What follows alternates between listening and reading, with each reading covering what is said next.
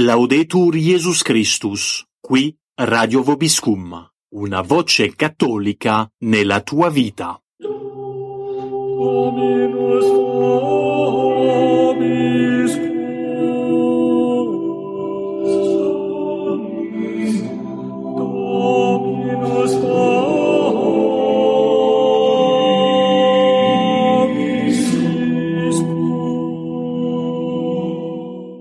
Siete all'ascolto del programma Letture consigliate a cura di Don Stefano. Dominus. Dominus.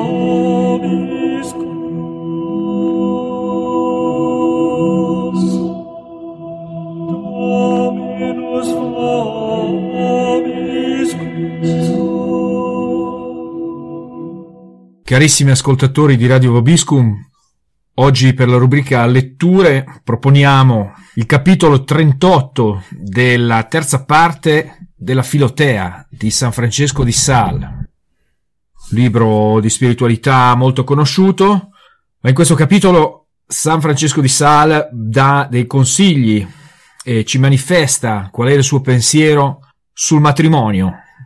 Ricordiamoci che San Francesco di Sal è dottore della Chiesa, quindi la sua dottrina è tutta, cioè assente da errori, sicura per la nostra fede. Noi ve lo proponiamo proprio per eh, il chiaro contrasto che questo capitolo sui consigli per gli sposati manifesta con certe convinzioni manifestate anche dai cardinali, da certi cardinali al sinodo e che saranno poi ancora difese ulteriormente. Procediamo quindi alla lettura del capitolo 38 della Filotea di San Francesco di Sal, che dobbiamo purtroppo segnalare assente nell'edizione Cantagalli di Siena del 1985, ma ben presente nell'edizione francese di Nelson Parigi del 1933. Pensiamo che sia un tesoro purtroppo stranamente omesso dall'edizione Cantagalli. Noi comunque ve lo proponiamo, proprio in quanto molto importante a nostro avviso per capire bene cosa sia il matrimonio e quali siano i doveri degli sposi. Consigli per gli sposati. Il matrimonio è un grande sacramento, lo dico in Gesù Cristo e nella sua Chiesa, e deve essere onorato da tutti, in tutti e nella sua totalità, ossia in tutte le sue componenti. Da tutti perché anche le vergini devono onorarlo con umiltà. In tutti perché è ugualmente santo tra i poveri e tra i ricchi.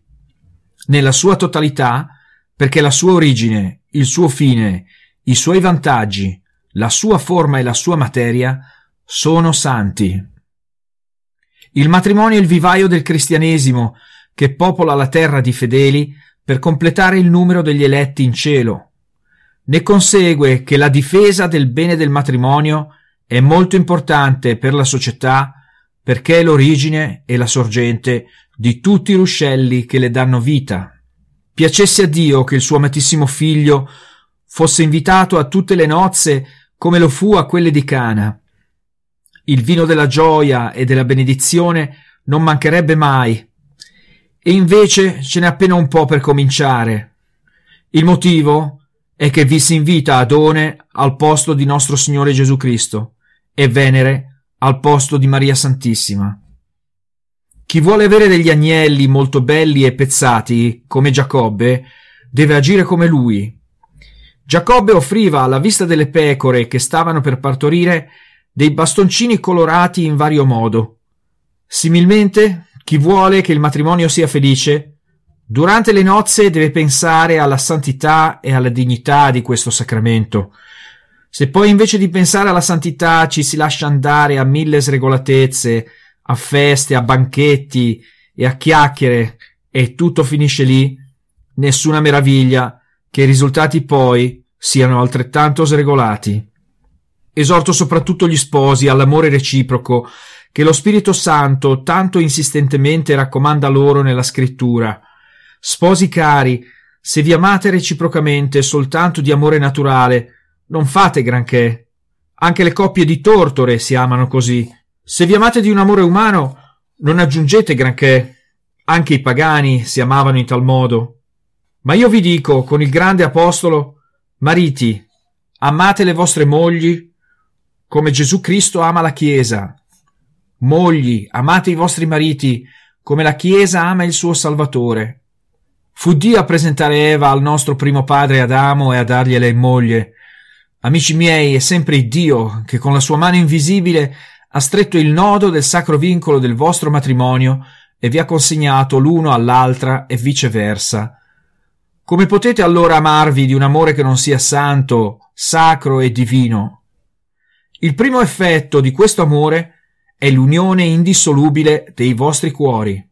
Se incolli tra loro due tavolette di abete, servendoti di una buona colla, si uniranno in modo tale che ti sarà più facile spaccarle altrove che nel punto nel quale le hai incollate.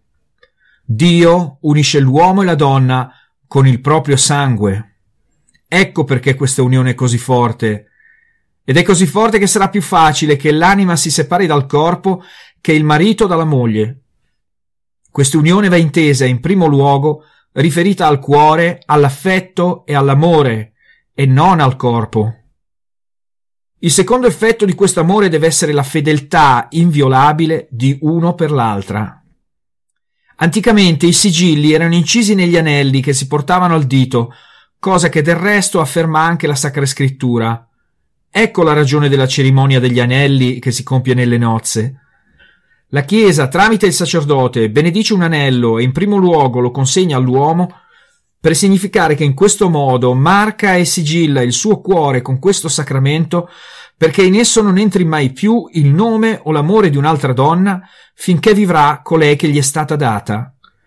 Poi lo sposo mette l'anello nella mano della sposa perché anche lei sappia che mai più in seguito il suo cuore dovrà accogliere affetto per un altro uomo diverso da quello che il Signore le ha dato finché vivrà su questa terra. Il terzo frutto del matrimonio è la legittima generazione dei figli e la loro crescita. Voi sposi godete di un onore molto grande, perché Dio, volendo moltiplicare le anime che lo lodino e lo benedicano per l'eternità, vi ha scelto per cooperare a un così grande disegno, affidandovi la generazione dei corpi nei quali egli fa scendere come gocce celesti le anime che crea appositamente per infonderle in quei corpi. Per tutto questo voi mariti dovete nutrire per le vostre mogli un amore tenero, costante e profondo. Per questo la donna è stata tratta dalla costola più vicina al cuore del primo uomo, perché egli l'amasse profondamente e teneramente, le debolezze e le infermità delle vostre donne, sia di corpo che di spirito, non devono provocare nessun genere di disprezzo, ma piuttosto una dolce e amorevole comprensione, perché è Dio che le ha create così. Infatti, per tale condizione, dipendono da voi e a voi ne viene maggiore onore e rispetto. Sono per tale motivo strettamente legati a voi, quali compagne, e voi ne siete i capi responsabili. E voi, mogli, amate con tenerezza e cordialità i mariti che Dio vi ha dato, ma non dimenticate di mettere nel vostro amore anche rispetto e cortesia. È per questo che Dio li ha creati più vigorosi e risoluti e ha voluto che la donna dipendesse dall'uomo, ossa delle sue ossa, carne della sua carne, e fosse generata da una sua costola, presa sotto il suo braccio, per indicare che deve stare sotto la protezione ed essere guidata dal marito. In tutta la Sacra Scrittura si raccomanda insistentemente questa sottomissione, che poi la stessa Scrittura rende dolce, non solo perché vi chiede di accettarla con amore, ma perché raccomanda ai vostri mariti di fare la loro parte, con grande amore, tenerezza e dolcezza. Mariti, dice San Pietro, abbiate un comportamento discreto con le vostre mogli, perché sono fragili, come vasi di cristallo, e portate loro onore. Vi esorto a rendere sempre più forte questo amore reciproco, ma fate attenzione che non si muti in alcuna forma di gelosia. Capita spesso che le mele più delicate e più mature abbiano il verme. La stessa cosa può capitare tra gli sposi. Dall'amore più ardente e premuroso può nascere il verme della gelosia che guasta e fa marcire tutto. Comincia con le discussioni, poi le discordie e infine le divisioni. Certo, la gelosia non ha mai luogo dove c'è un'amicizia reciproca fondata sulla virtù sincera. Infatti la gelosia è segno indubitabile di un amore sensuale e che cresce dove trova una virtù manchevole, incostante e diffidente. Ed è per questo che è una sciocca pretesa voler esaltare l'amicizia con la gelosia. La gelosia è soltanto segno dell'ampiezza e dello spessore dell'amicizia, ma non della sua bontà, della sua bellezza e della sua perfezione. La perfezione dell'amicizia esige certezza nella presenza di virtù in colui che si ama.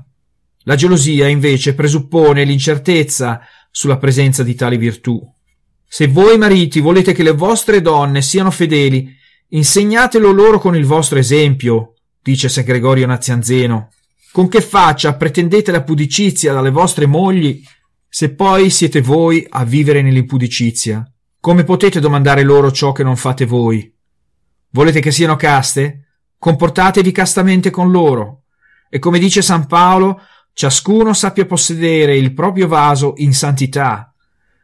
Se al contrario voi insegnate loro cose disoneste, non meravigliatevi poi se le perderete e con disonore.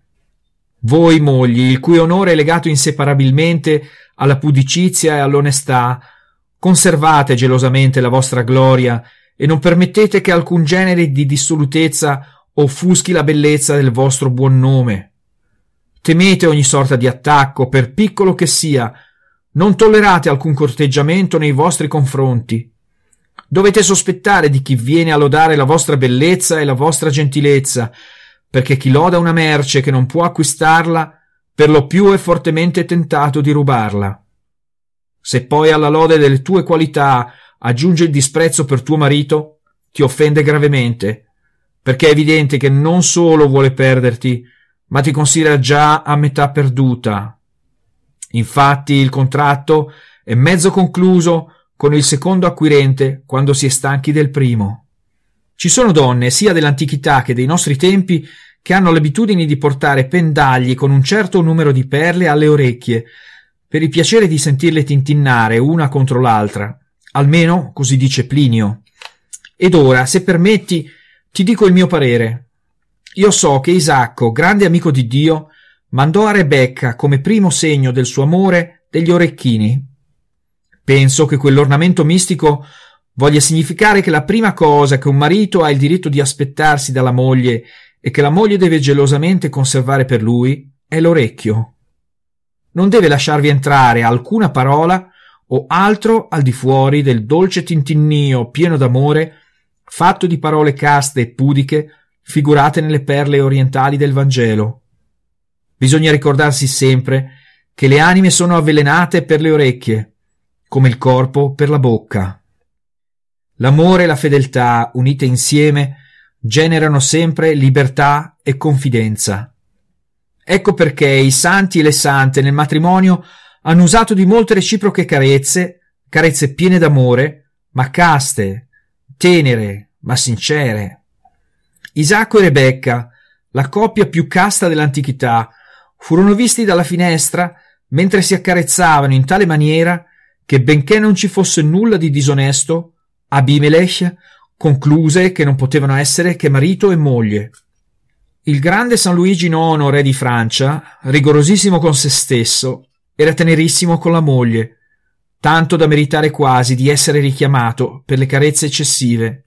Penso invece che piuttosto avrebbe meritato una lode per il modo con il quale sapeva dimenticare il suo spirito militare e coraggioso per far posto a quelle piccole attenzioni che hanno il pregio di conservare l'amore coniugale. Infatti, benché quelle piccole dimostrazioni di semplice e schietta amicizia non leghino i nostri cuori, servono tuttavia ad avvicinarli e sono un piacevole complemento della reciproca conservazione. Santa Monica, quando era incinta del grande Sant'Agostino, lo consacrò con rinnovate offerte alla religione cristiana e al servizio della gloria di Dio, come ci riferisce egli stesso confessandoci che aveva già assaporato, tra virgolette, il sale di Dio nel seno di sua madre. È un grande esempio per le donne cristiane offrire alla maestà divina il frutto del loro seno anche prima che veda la luce, perché Dio, che accetta le offerte di un cuore umile e pieno di buona volontà, abitualmente asseconda gli affetti delle madri in tali condizioni. Ne sono testimoni Samuele, San Tommaso d'Aquino, Sant'Andrea da Fiesole e molti altri. La madre di San Bernardo, degna madre di così grande figlio, prendeva in braccio i figli appena nati e li offriva a Gesù Cristo, e da quel momento voleva loro bene come a cosa consacrata a Dio e che da lui le era stata affidata, cosa che le riuscì così perfettamente che tutti e sette divennero grandi santi. Una volta venuti al mondo, dunque, quando cominciano ad avere l'uso di ragione, i papà e le mamme devono avere grande cura di imprimere nel cuore dei loro figli il timore di Dio. La buona regina Bianca di Castiglia compì particolarmente bene questo dovere nei confronti del re San Luigi IX, suo figlio, dicendogli spesso Caro figlio, preferirei vederti morto sotto i miei occhi che vederti commettere un sol peccato mortale.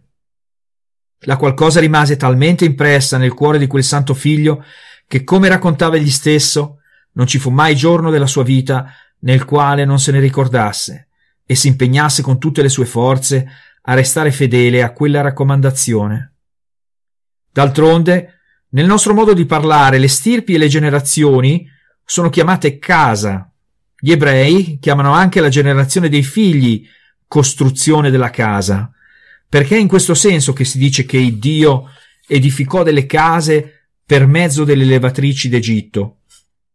Questo per dimostrare che impiegare molti beni mondani non equivale a costruire una buona casa, ma allevare i figli nel timore di Dio e nella virtù, quello sì che è costruire una casa solida. In questo campo non ci si deve risparmiare nessun genere di fatica e di lavoro, perché i figli sono la corona del padre e della madre. Santa Monica contrastò con tanto amore e costanza le cattive inclinazioni di Sant'Agostino, che dopo averlo seguito per terra e per mare, si può dire che lo rese felicemente suo figlio con la conversione più di quanto non lo fosse stato per la generazione del corpo. San Paolo lascia alle donne la cura e la responsabilità della casa, Molti sono di questa opinione e sostengono che la devozione della donna porta più frutto alla famiglia di quella del marito.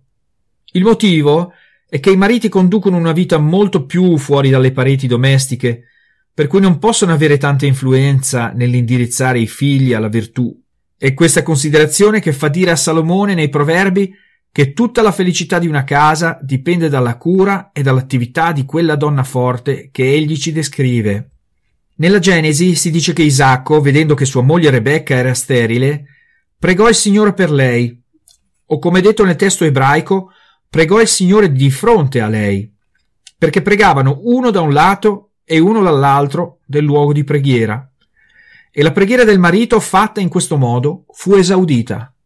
L'unione che si realizza tra marito e moglie nella santa devozione è la più fruttuosa che si possa dare. Per questo devono a gare incoraggiarsi reciprocamente ad acquistarla. Ci sono dei frutti come la mela cotogna che per la loro asprezza sono buoni soltanto nella marmellata. Altri frutti poi sono talmente teneri e delicati che non possono essere conservati se non canditi, come le ciliegie e le albicocche.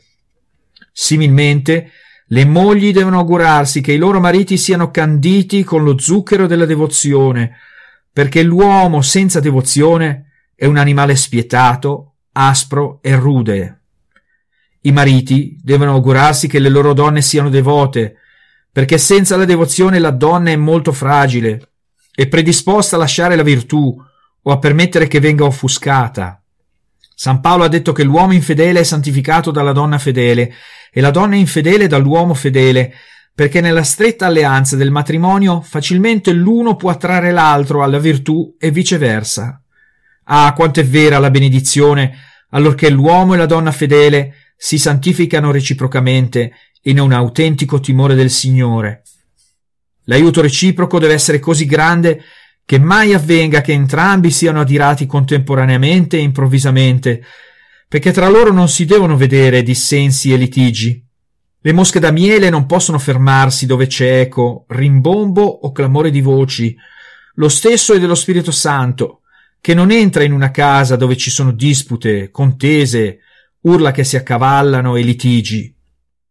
San Gregorio Nazianzeno dice già che al suo tempo gli sposi festeggiavano l'anniversario del matrimonio. Mi piacerebbe che si introducesse questa abitudine, purché non fosse la copertura per divertimenti mondani e sensuali, ma che i mariti e le mogli, confessati e comunicati in quel giorno, raccomandassero a Dio con un fervore più intenso che d'abitudine il progresso del loro matrimonio e rinnovassero i buoni propositi di santificarlo sempre più con un'amicizia e una fedeltà reciproca. Sarebbe il modo di riprendere fiato in nostro Signore per sopportare sempre meglio il peso della loro vocazione. Abbiamo letto San Francesco di Sal, capitolo 38, Consigli per gli sposati, dalla Filotea, traduzione dall'edizione francese di Nelson, Parigi, 1933. Un arrivederci alla prossima puntata.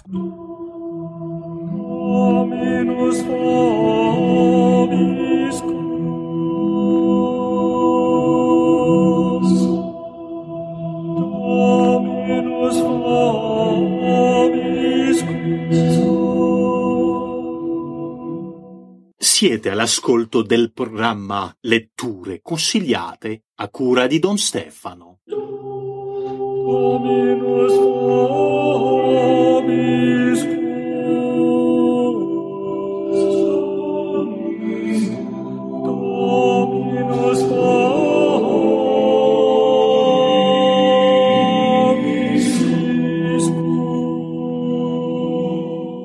Laudetur Jesus Christus, qui Radio Vobiscum, una voce cattolica nella tua vita.